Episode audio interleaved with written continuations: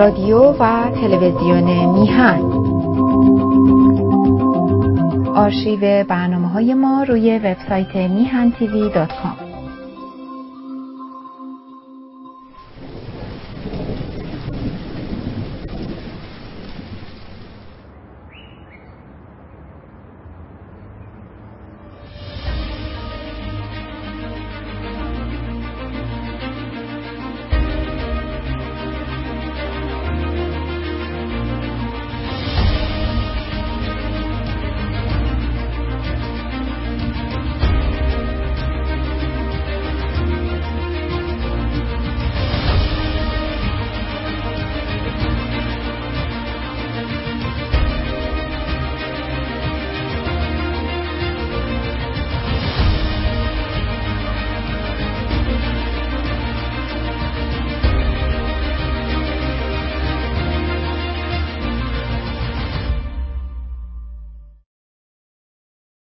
درود بر شما. 37مین قسمت از سری برنامه برای یک زندگی معمولی به موضوعی اختصاص داره که به طور مستقیم اساس یه زندگی معمولی رو در جوامع بشری کنونی تشکیل میده. چرا که اولین تفاوت جوامع مدرن معاصر با جوامع بسته گوناگونی چشمگیر قومیتی، زبانی، فرهنگی و مذهبیه که در مورد اون اغلب اصطلاح کثرت رو به کار میبرن و در زبان فارسی میشه اونو به گوناگونی ترجمه کرد و واژه پلورالیسم رو به گوناگونی مداری یا همون کثرت‌گرایی برگردوند. یه جامعه مدرن و متکثر یا گوناگون در صورتی حالت بهنجار و معمولی به خودش میگیره که حکومتش منعکس کننده این گوناگونی باشه و هرگاه به جامعه‌ای بر بخوریم که حالت بهنجار و معمولی نداشته باشه باید توجهمون رو معطوف حکومتی کنیم که بر اون جامعه مسلطه اما تم به پذیرش گوناگونی نمیده. در این مورد ابتدا به ویدیویی که بر اساس متن هموندمون خانم سارا فرزان ساخته شده توجه کنید و بعد با من به اتاق مجازی هماندیشی حزب سکولار دموکرات ایرانیان بیایید. با هم ویدیو رو ببینیم.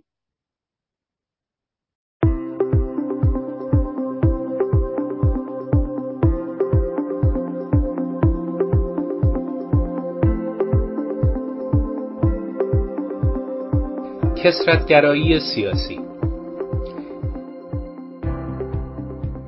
یکی از نتایج بارز برقراری حاکمیت‌های سکولار دموکرات کثرت‌گرایی یا همون پلورالیسمه.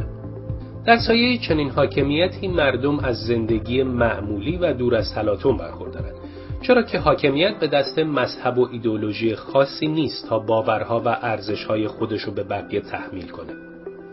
از طرفی به دلیل وجود دموکراسی حاکمیت از آن ملت و برای همه افراد جامعه با هر گرایش فکری، عقیدتی، اجتماعی، سیاسی و مذهبی فضای فعالیت‌های فکری و عقیدتی وجود داره. البته به شرط اینکه اون عقیده و گرایش جان و امنیت مردم و کشور رو به خطر نندازه. واژه پلورالیسم یعنی پذیرش گوناگونی یک ملت یا کثرت‌گرایی. و کثرت‌گرایی حکم روشی رو داره که انسان مدرن اونو برای روبرو شدن با سایر انسان‌ها و اندیشه‌ها برگزیده و در نتیجه با مفاهیمی همچون رواداری، تحمل، همزیستی و صلح در ارتباطه. پلورالیسم در حقیقت متضمن هیچ اندیشه‌ای نیست و فقط مربوط به باور و منش و روشیه برای آزادسازی صلح‌آمیز اندیشه‌ها. به عبارت دیگه پلورالیسم پیش از این که به ما بگه که چطوری فکر کنیم به ما میگه که چطوری عمل کنیم. به طور کلی کثرت‌گرایی به معنی پذیرش تنوع و بها دادن به اونه. در قلمروی سیاست تأکید بر تنوع علایق و اعتقادات شهروندان یکی از مهمترین ویژگی‌های مردم سالاریه. کثرت‌گرایی انواع مختلفی داره که عبارتند از کثرت‌گرایی علمی، سیاسی، فلسفی، روانشناختی، ارزشی، دینی، فرهنگی، اقتصادی و قانونی. در واقع کثرت‌گرایی یک مفهوم کلی به معنای پذیرفتن گوناگونیه و یک فلسفه سیاسی که در اساس خودش بیانگر تنوع در افکار و پذیرش نظرات متعدده. این مفهوم در روش‌های مختلف و در مباحث گسترده‌ای در امور سیاسی مورد استفاده قرار می‌گیره و همونطور که گفتیم یکی از مهمترین مشخصه‌های مردم سالاری مدرن یا همون ملت مداری به شمار میره. در سیاست مردم سالارانه کثرت‌گرایی در کاهش تنش‌ها و اختلافات تأثیر مستقیم داره و باعث همزیستی مسالمت آمیز علایق و عقاید مختلف میشه و از این لحاظ میشه اونو در تقابل با اقتدارگرایی یا پارتیکولاریسم یا همون دلبستگی به مرامی خاص دونست. کثرت‌گرایی با پذیرش گوناگونی عقاید بر این اصل پافشاری میکنه که اعضای یک جامعه میتونن اختلافات خودشونو با استفاده از گفتگو همسو کنن. جیمز مدیسون یکی از ابتدایی ترین استدلال‌ها در مورد تکثرگرایی سیاسی رو در مقالاتی تحت عنوان فدرالیست ارائه کرده. در این نوشتارها مدیسون این هشدار رو مطرح کرده که اختلافات سیاسی اگه به درستی اداره نشن در نهایت به جنگ داخلی خواهد انجامید و در ادامه گفتارش به جستجوی بهترین راه برای جلوگیری از وقوع چنین رخدادی پرداخته. مدیسون این نکته رو به اثبات رسونده که بهترین راه برای جلوگیری از عمیق شدن تضادها ایجاد فضاییه که در اون به هیچ کدوم از تفکرات کلان و ایدئولوژیک سیاسی اجازه مسلط شدن تام و تمام بر سیستم سیاسی داده نشه. این عقیده تا حد زیادی بر این نکته تاکید داره که تغییر دائم دسترسی به قدرت سیاسی از جانب گروه‌های مختلف امکان پذیره. این تغییر باعث میشه که از تسلط طولانی مدت یک گروه معین جلوگیری بشه و در نهایت یه رقابت دائمی صورت بگیره. از طرفی کثرت‌گرایی سیاسی در گوهر خودش به دنبال مصالح عمومیه و باعث میشه که وجود تعارض در جامعه از طریق گفتگو به پیدا کردن بهترین راه برای تک تک افراد جامعه ختم بشه. در نتیجه عقیده هیچ گروه خاصی نمیتونه به عنوان حقیقت مطلق مورد تایید قرار بگیره و بنابراین هیچ گروهی نمیتونه مدعی بشه که میتونه دو مفهوم مصلحت عمومی و حقیقت مطلق رو با هم داشته باشه.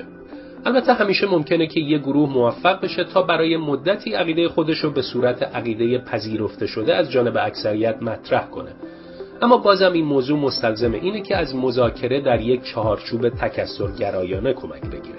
به عبارت ساده‌تر عدم جانبداری مسئولان در یک جامعه متکثر اهمیت زیادی داره و اصولاً افراد مسئول برای مدیریت امور باید بدون ترجیح دادن یک گروه خاص همه افراد رو در نظر بگیرن و از همه نظرات در فرایندهای تصمیم‌گیری استفاده کنن.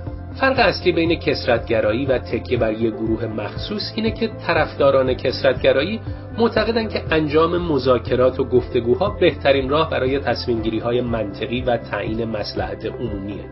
وقتی همه اعضای جامعه در تصمیم‌گیری‌ها شرکت کنن و به حقوق و نظراتشون احترام گذاشته بشه، همه احساس مشارکت و مسئولیت خواهند داشت و نتایج بهتری به دست خواهد آمد. در جوامعی که توسط حکومت‌های استبدادی مثل اسلامیست‌های کثرت‌گریز اداره میشن، قدرت به دست افراد یا گروهی خاص متمرکز شده و تصمیمات توسط تعداد معدودی از افراد گرفته میشه. به همین دلیل هم نمیشه انتظار داشت که در چنین جامعه‌ای نارضایتی عمومی برطرف بشه. در حالی که در حکومت‌ها و جوامع دموکراتیک و سکولار امروز از اصل کثرت‌گرایی سیاسی به عنوان یک راه حل استفاده میشه. یعنی احزاب، گروه‌ها و سازمان‌های مدنی از تمام طیف‌های اجتماعی در تعیین مسائل عمومی کشور شرکت فعال دارند و به همین دلیلی که در چنین جوامعی زندگی به مسیر طبیعی یک زندگی معمولی درجه.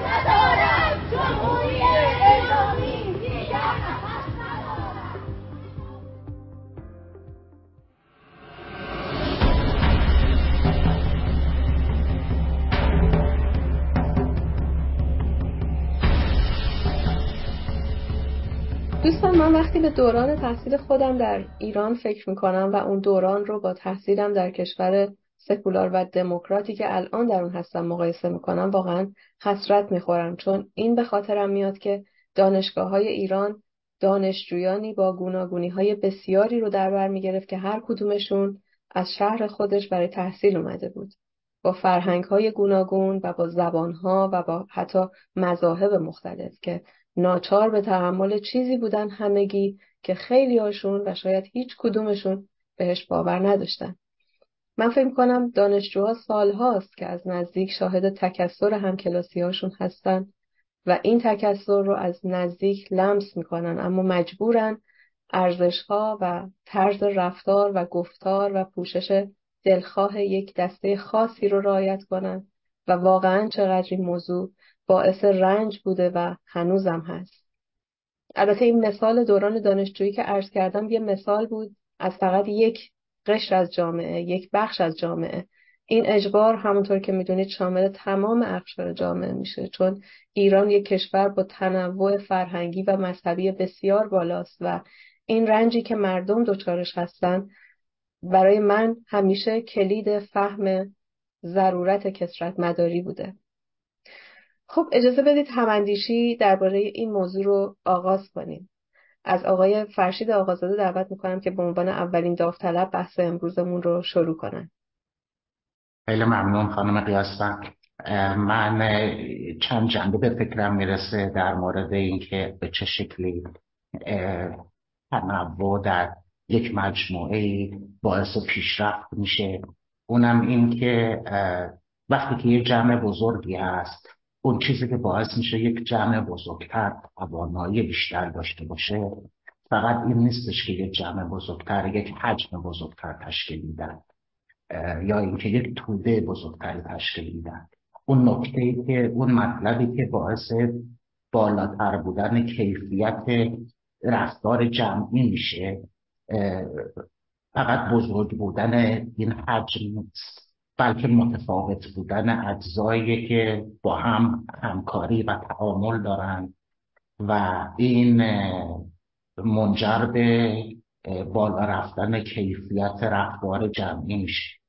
وقتی که به دلایل مختلف، حالا به خاطر مذهب، به خاطر ایدئولوژی، فقط یک گرایش فکری، فرهنگی، اجتماعی در جامعه رسما اجازه حضور و وجود داشته باشه، اون تعامل بین گرایش‌های مختلف، بین تفاوت‌های مختلف دیگه وجود نخواهد داشت و در این حالت اگر حکومت ایدئولوژی موفق بشه به اعمال ایدئولوژی، همه افراد جامعه رو شبیه به هم میکنه. بنابراین کیفیت کار خیلی فرق نمیکنه با اینکه فقط یک نفر باشه، چون که همه این هم به اضافه این که تعامل نظرات مختلف هم منجر میشه که به این میشه که گرایش های مختلف احیانا افراطی در جامعه تعدیل بشه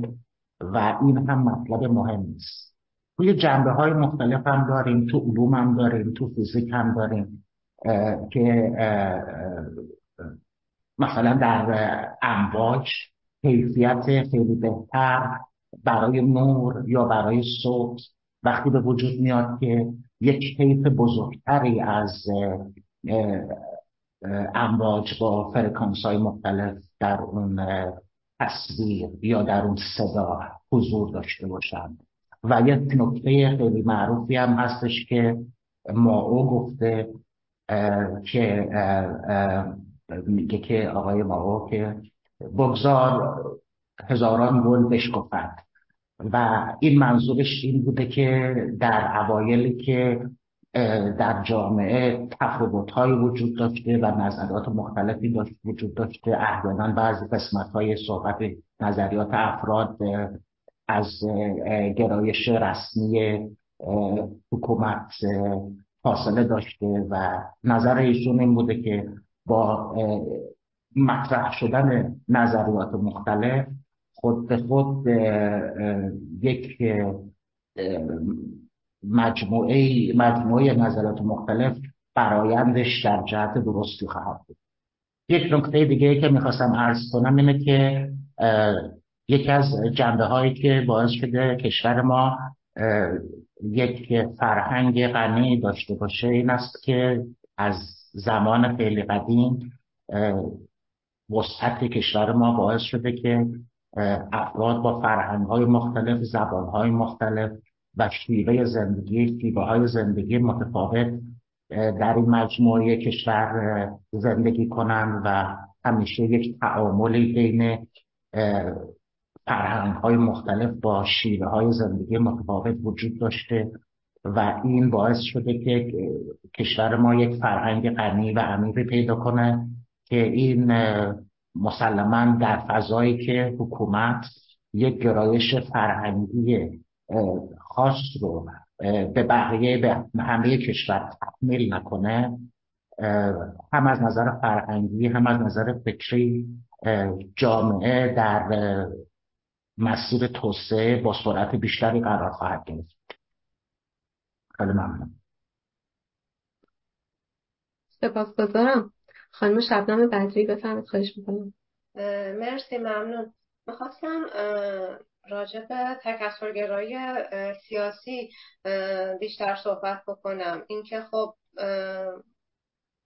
تکثرگرایی سیاسی رو الان به عنوان یکی از عواملی که باعث توسعه جوامع مدرن میشه ازش نام میبرن و خب بررسی میکنن که چقدر یک جامعه نسبت به افراد جامعه چقدر نسبت به شنیدن دیدگاه‌های مختلف سیاسی باز هستن و در واقع چقدر حکومت هم این فضا رو فراهم میکنه و اینکه واقعا افراد چقدر انگیزه دارن که به صورت فعالانه گوش بکنن، یعنی چقدر دلشون میخواد که این کار رو بکنن برای اینکه بتونن نظرات و اخبار رو یا اطلاعات رو از منابع دیگه غیر از منابع مرتبط با همفکرای خودشون دریافت کنن.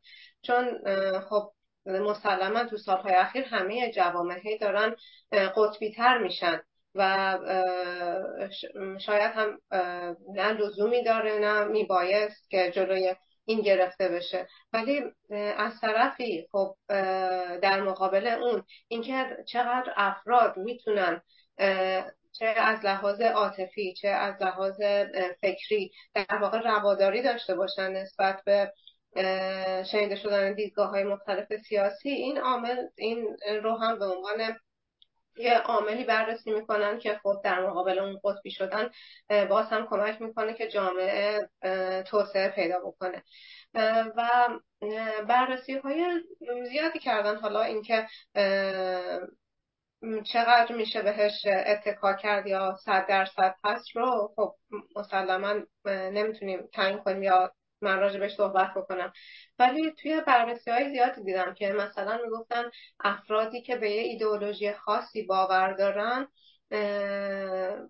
تکثرگرایی سیاسی رو در واقع دیدن کمتر قبول دارن. حالا یه سری مسلماً به عنوان یکی از روش‌ها مثلا یه سری فرم تهیه میکنن، یه سری سوالات رو مطرح میکنن که شما چقدر واقعا تمایل دارید که گوش بدید یا وقتی که گوش میدید به افرادی که دیدگاه‌های سیاسی مخالف شما رو دارن چه احساسی دارین، ممکنه حتی بیزار باشین از اینکه بشنوید اون عقاید رو و غیره و غیره، سوال‌های اینجوری. و خب دیدن افرادی که مثلا چپگرای افراطی هستن یا راستگرای افراطی هستن یا کلا به یه ایدئولوژی خاصی باور دارن تمایل کمتری دارن، یعنی در واقع میتونیم بگیم که عملاً به تکثر گرایی یا کثرت مداری سیاسی کمتر باور دارن. بعد این مطالب یه چیزی رو هم یاد من برد که همون اول انقلاب اومدن مطرح کردن که فقط سیاستی رو ما قبول داریم که در راستای مثلا سمت و سوش به سمت خدا باشه و کلا گفتن که کثرت‌گرایی سیاسی هم باز یه مفهوم غربیه، ما اون رو هم قبول نداریم و الان هم که مدام حالا حتی به قول خودشون روشنفکرای دینی میگن باز هم ما فقط میتونیم در سطوح میانی نظام همچین چیزی رو قبول کنیم، نه اینکه کسی بخواد کلیت نظام رو زیر سوال ببره. و اون هم در واقع وقتی میگن سطوح میانی نظام احزابی که در واقع ساخته خودشون هستن، حالا اینها بیان یه رقابتی بکنن با هم و ما از طریق این نشون بدیم که اوکی ما هم کثرت‌گرایی سیاسی رو در جامعه داریم، وگرنه چه صحبت‌هایی که خود خمینی مطرح میکرد که تنها نمیدونم سیاست رو قبول داره که سمت سوی خداوند باشه و بعد هم صحبت‌هایی که اخیراً مطرح میکردن که در حکومت دینی ما فقط میتونیم تحمل کنیم، حالا مدارا و تحمل کنیم یک سری از افراد رو، وگرنه با کثرت‌گرایی سیاسی کاری نداریم. ولی خب میگم در جوامع معمولی که امیدواریم آینده هم در ایران مردم میتونن زندگی معمولی داشته باشن، در یک جامعه معمولی مدام سعی میکنن به طرق مختلف میزان باز بودن جامعه رو نسبت به شنیده شدن عقاید سیاسی مخالف اندازه بگیرن و سعی کنن تقویتش کنن، به خاطر اینکه میدونن که اگر اجازه بدن قدرت به چرخه بینشون، تمام افراد اون جامعه، حتی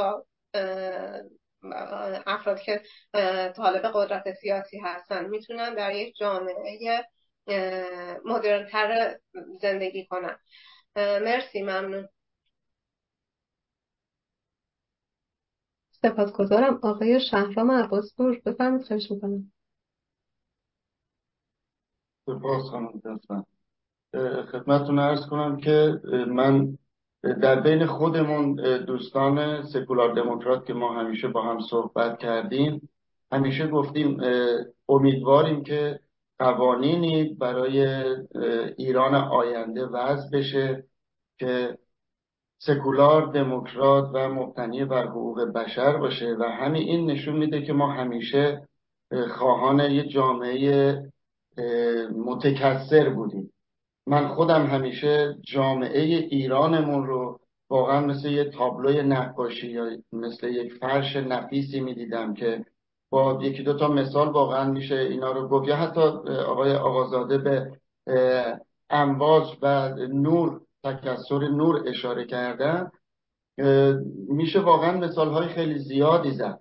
فرض بکنید که ما در فرهنگ خودمون، فرهنگ ایرانیمون، شما وقتی میهمان خونتون دعوت میکنید، برای اینکه میهمانهاتون گزینه‌های متفاوتی داشته باشن، چون سلیقه‌ها فرق میکنه، مجبورید که چند نوع غذا بذارید که تنها یک نوع نباشه که کسی نتونه انتخاب دیگه ای داشته باشه. در بین مسائل سیاسی هم که الان خانم بدری مثال زدن، واقعا تو جامعه های دموکرات که ما الان داریم زندگی میکنیم، میبینیم که تکثر احزاب هستش، ضمن این که اینا رقابت دارن مثل تیم های ورزشی، ولی این قابلیت و این ظرفیت رو دارن که صداهای مخالف خودشون رو میشنون، نظراتشون رو به دید هم دیگه میذارن و از مجموع اینا به هر حال میتونن اون جامعه رو جوری که مردم واقعا همه پسند باشه.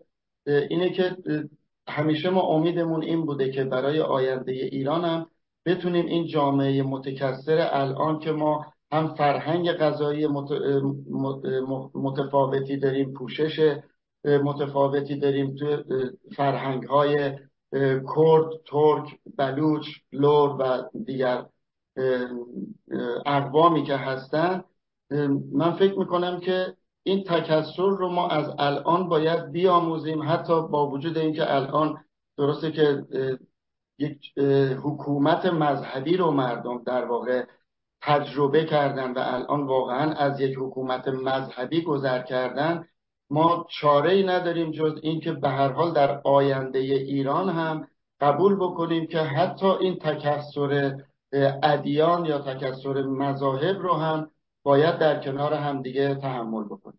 ممنونم خانم قیاسی.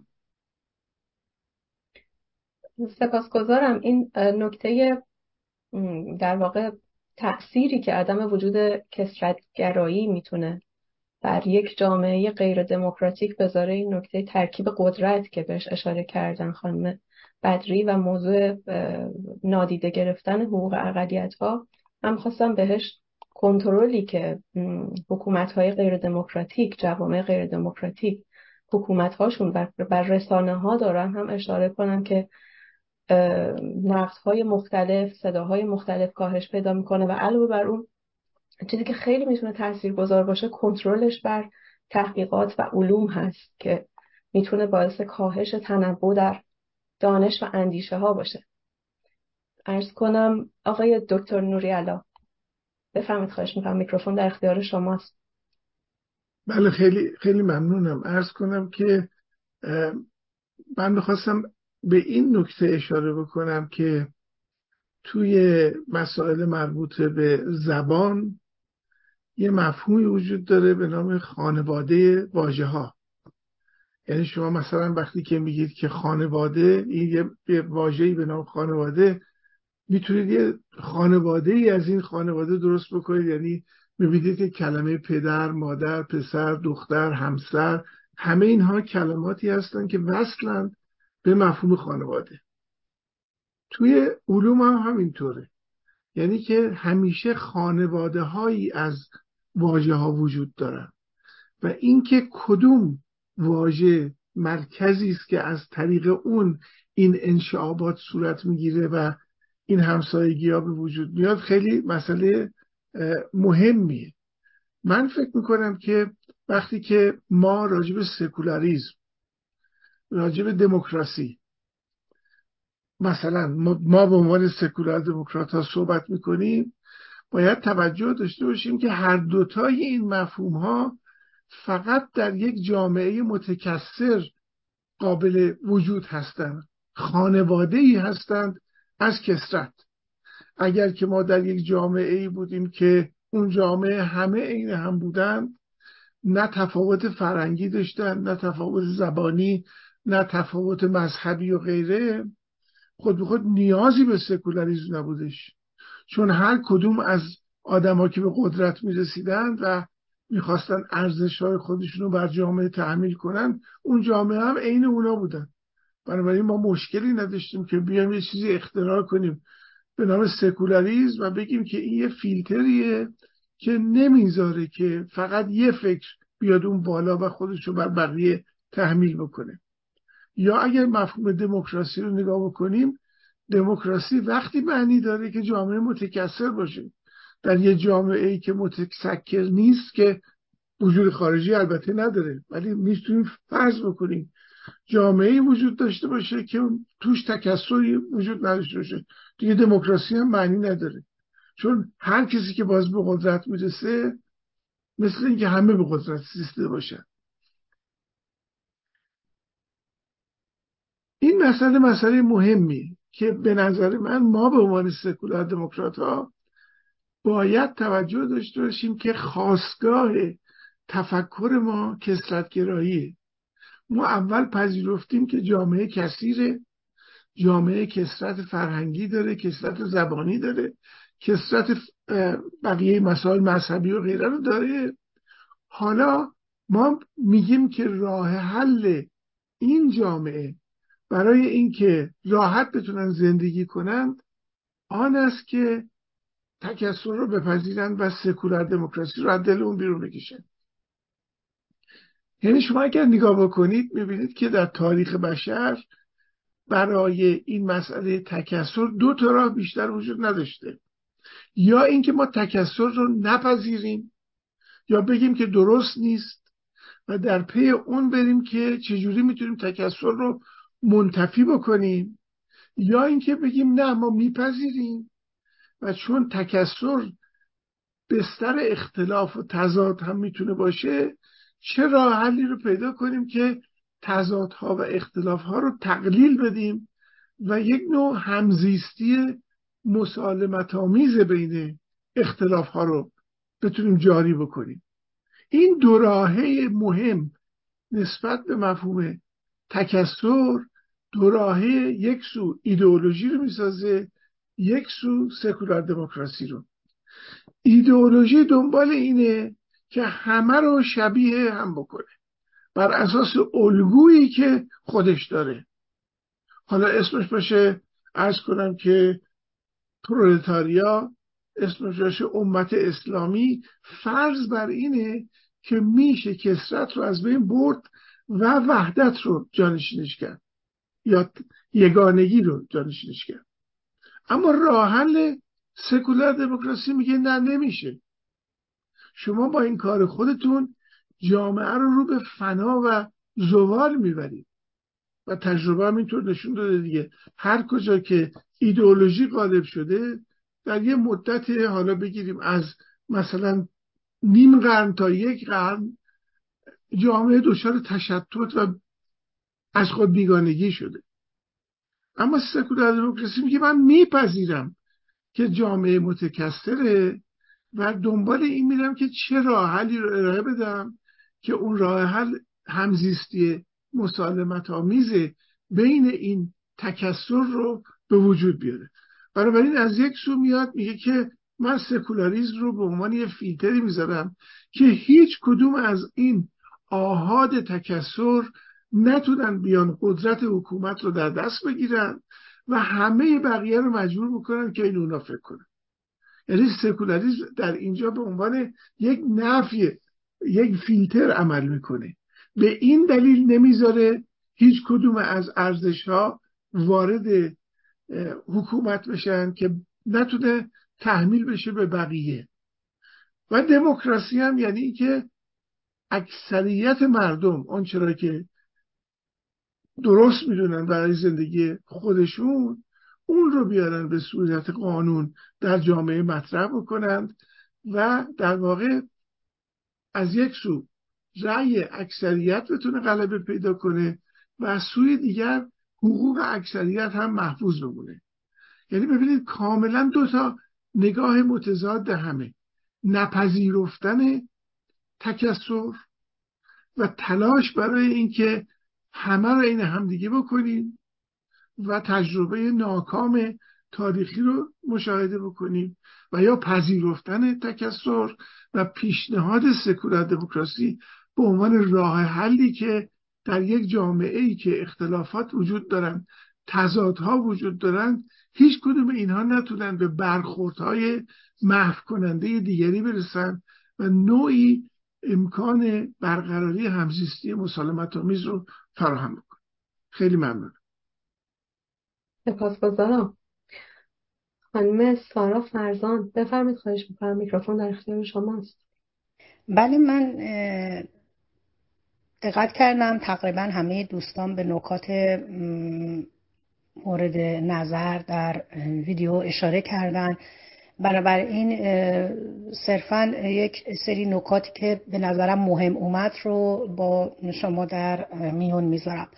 ببینید، بحث تکثرگرایی یا پلورالیسم میتونه در واقع اینطوری تعریف بشه که با مفهوم دموکراسی این بحث گره خورده و شاید بشه گفتش که پلورالیسم و دموکراسی ضامن بقای همدیگه هستند و دو مفهوم در هم تنیده برای تحقق دموکراسی به معنای واقعی کلمه در یک جامعه هستند. امروز اگر ما بخوایم یک مقایسه‌ای داشته باشیم بین کشورهایی که دارای حکومت‌های سکولار دموکرات هستند و مردمشون در صلح و امنیت و آرامش به یک زندگی نرمال و معمولی میپردازند و یک حاکمیتی که در اون دیکتاتوری ایدئولوژیک وجود داره، خیلی راحت بگم مثل ایران، اون موقع ما متوجه میشیم که این مفهوم چجوری خودش رو نشون میده و به چه معنایی هست. به هر حال همه انسان‌ها دارای تفاوت‌های فردی هستند، دارای افکار، عقاید، اندیشه‌ها و علاقه‌های متنوع و متکثری هستند، چون انسان‌ها متکثر هستند و به تعداد همه انسان‌ها افکار، عقاید، اندیشه، ارزش و طرز فکر و دیدگاه وجود داره. بنابراین ما نمیتونیم در یک جامعه ها مردم رو شبیه سازی بکنیم و با یک اقتدار و دیکتاتوری بگیم که به آنچه که ما فکر میکنیم شما باید بیاندیشید، که این تعریفی از یک جامعه اقتدارگرا و ایدئولوژیک هست و دیکتاتوری هست که تلاش میکنه همه مردم رو در یک قالب، در یک طرز فکر بریزه. چنانچه ما داریم میبینیم که در جمهوری اسلامی چطور حاکمیت تلاش کرد دولت یک دست درست بکنه و امروز داره دانشگاه یک دست درست میکنه. در واقع تمام کسانی که به مرکز قدرت نزدیکن، تمام کسانی که با افکار و اندیشه های حاکمیت قرابت و نزدیکی دارن، وارد دستگاه دولتی شدن، وارد لایه های حکومت و نظام شدن و حکومت تلاش میکنه که با یک دست کردن اونها به لحاظ فکری و عقیدتی مانع ایجاد تنش و اختلاف بشه، در حالی که به نوعی شاید بتونه یک بدنه اصلی یا یک در واقع یک گروه های خاصی رو یک دست و یک شکل بکنه، اما در لایه های دیگه جامعه هر روز داره شکاف های بزرگتر ایجاد میشه. ما در جوامع دموکراسی مدرن، در جوامع سکولار دموکرات که جزو پیشرفته ترین جوامع هستن، نگاه میکنیم میبینیم که وجود حداقل چندین حزب لازم و ضروری فعالیت‌های سیاسی و مشارکت‌های اجتماعی تأثیرگذار مردم هست. به عنوان مثال در کشور سوئد یه چیزی حدود 8 حزب سیاسی 4 سال یک بار رقابت میکنن و این 8 حزب که 2 حزب اصلی اونها 4 یا 4 حزب اصلی اونها پایگاه بیشتری در بین مردم دارن، اونها در این رقابت ها با ارائه طرح‌ها و برنامه‌های متنوع درصدی از آراء مردم رو به خودشون اختصاص میدن و به اندازه درصدی از آراء مردم کرسی‌های از مجلس رو اشغال میکنن. اینطور نیست که در این جامعه صدایی حذف بشه و اگر هر گروه و اندیشه و طرز فکری بتونه 4% از مردم رو به خودش جلب بکنه، میتونه در رقابت‌های حزبی شرکت بکنه، طرح و برنامه بیاره و صندلی و کرسی در مجلس داشته باشه. اینطور نیستش که یک گروهی به واسطه اینکه مخالفان جدی در جامعه داره، مخالفان جدی در حاکمیت و نظام و دولت داره، از صحنه رقابت حذف بشه، بلکه اون مردم هستن که تعیین میکنن کدام یک از این گروه ها، نهادها و احزاب مورد تایید و علاقه اونها هستن. در واقع این تکثر خودش ایجاد یک تکامل در جامعه میکنه، چرا که میتونه تکامل و تفاهم رو در مردم بیشتر بکنه. پلورالیسم در واقع میاد، تکثرگرایی میاد که به افکار و عقاید مردم ارج بذاره، ارزش قائل بشه و به همه انسانها بگه که شما هم حائز اندیشه هستی و اندیشه های شما محترم هستش. میاد که کاهش اختلاف ایجاد بکنه، در واقع اختلاف رو میاد از بین ببره تکثرگرایی.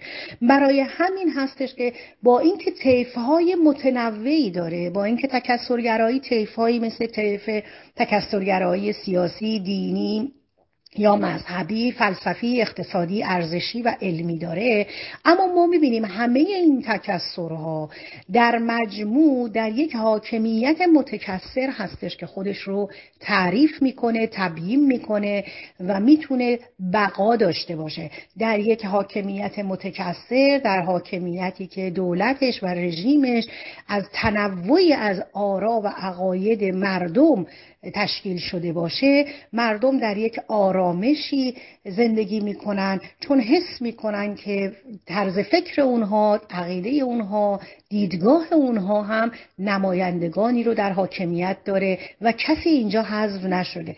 این میتونه ضامن بقا و دوام یک حکومت باشه، حکومتی که با ایجاد یک ساختار دموکراتیک و متکثر اجازه میده که صدای همه مردم شنیده بشه و همه مردم بتونن در واقع خودشون رو در حاکمیت تأثیرگذار ببینن. نکته دیگه‌ای که من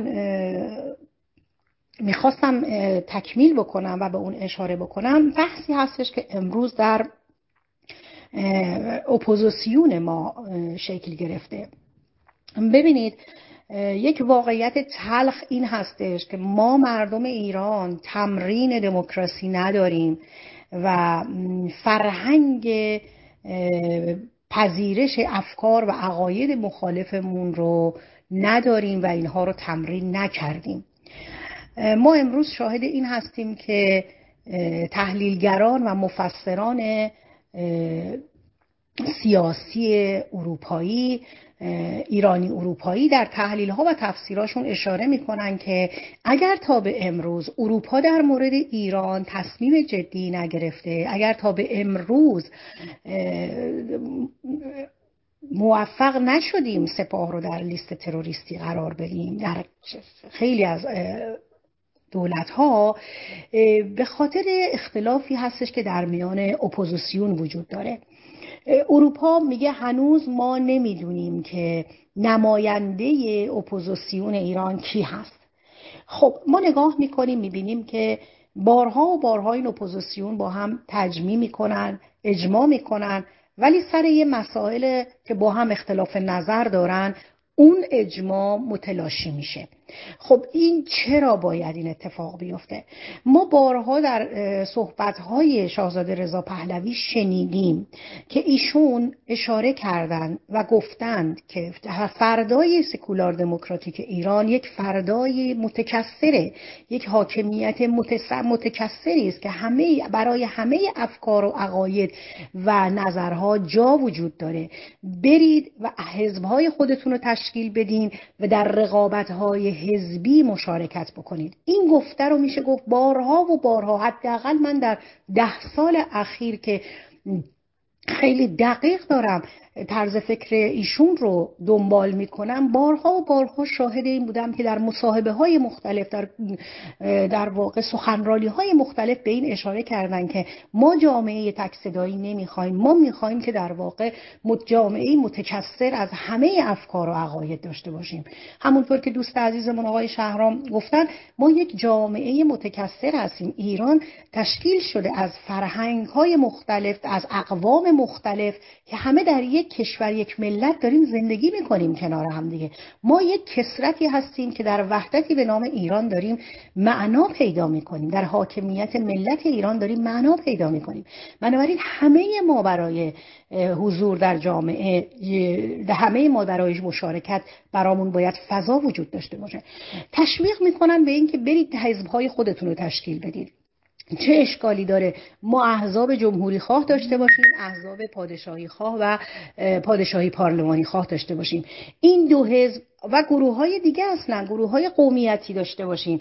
این احزاب شروع کنن وزنکشی سیاسی بکنن، طرفدار جمع بکنن، هوادار جمع بکنن، ساختار حزبی تشکیل بدن، در ساختار حزبیشون با احزاب دیگه ائتلاف بکنن و در نهایت به یک اجماعی ما برسیم که بتونیم در مراحل اولیه هدف اصلیمون که ایجاد سکولار دموکراسی در ایران هست رو یک قدم مشترک با هم برداریم. ما در همین ابتدای کار برای اولین کار مهممون که عبور از جمهوری اسلامیه، تحمل همدیگر رو نداریم و دائما میخوایم تلاش بکنیم که یکی دیگری رو از صحنه رقابت حذف بکنه. من خودم در یک توییتی اشاره کردم به اینکه اشکالی نداره که گروه‌های جمهوری خواهم تجمع خودشون رو برای انقلاب مهسا داشته باشن، پادشاهی خواهم باید داشته باشن، گروه‌های قومیتی هم داشته باشن. ما در فردای متکثر ایران به تنوعی از احزاب و عقاید و افکار احتیاج داریم که در یک رقابت بتونن طرح و برنامه برای آبادانی کشور بیارن. ما نیازی به این نداریم که یک فردی یا یک گروه تک‌صدایی بیاد و کل جامعه رو بگیره و گروه‌های دیگه‌ای ندید گرفته بشن که این در دراز مدت ایجاد شکاف و گسل‌های بزرگ اجتماعی و سیاسی فرهنگی در جامعه بکنه. بنابراین من فکر میکنم امروز همه اپوزیسیون موظف هستند که با قائل باشن به اصل تکثرگرایی در صحنه سیاست و همدیگر رو بپذیرن و در کنار یکدیگر رقابت‌های سالمی رو پیش ببرن که هدف مشترک همه این احزاب نجات ایران باشه. و بعد ما در فردای ایران احزابی داریم، هواداران این احزاب دارن که میتونن رقابت بکنن و قدرت سیاسی رو به دست بگیرن. سپاسگزارم.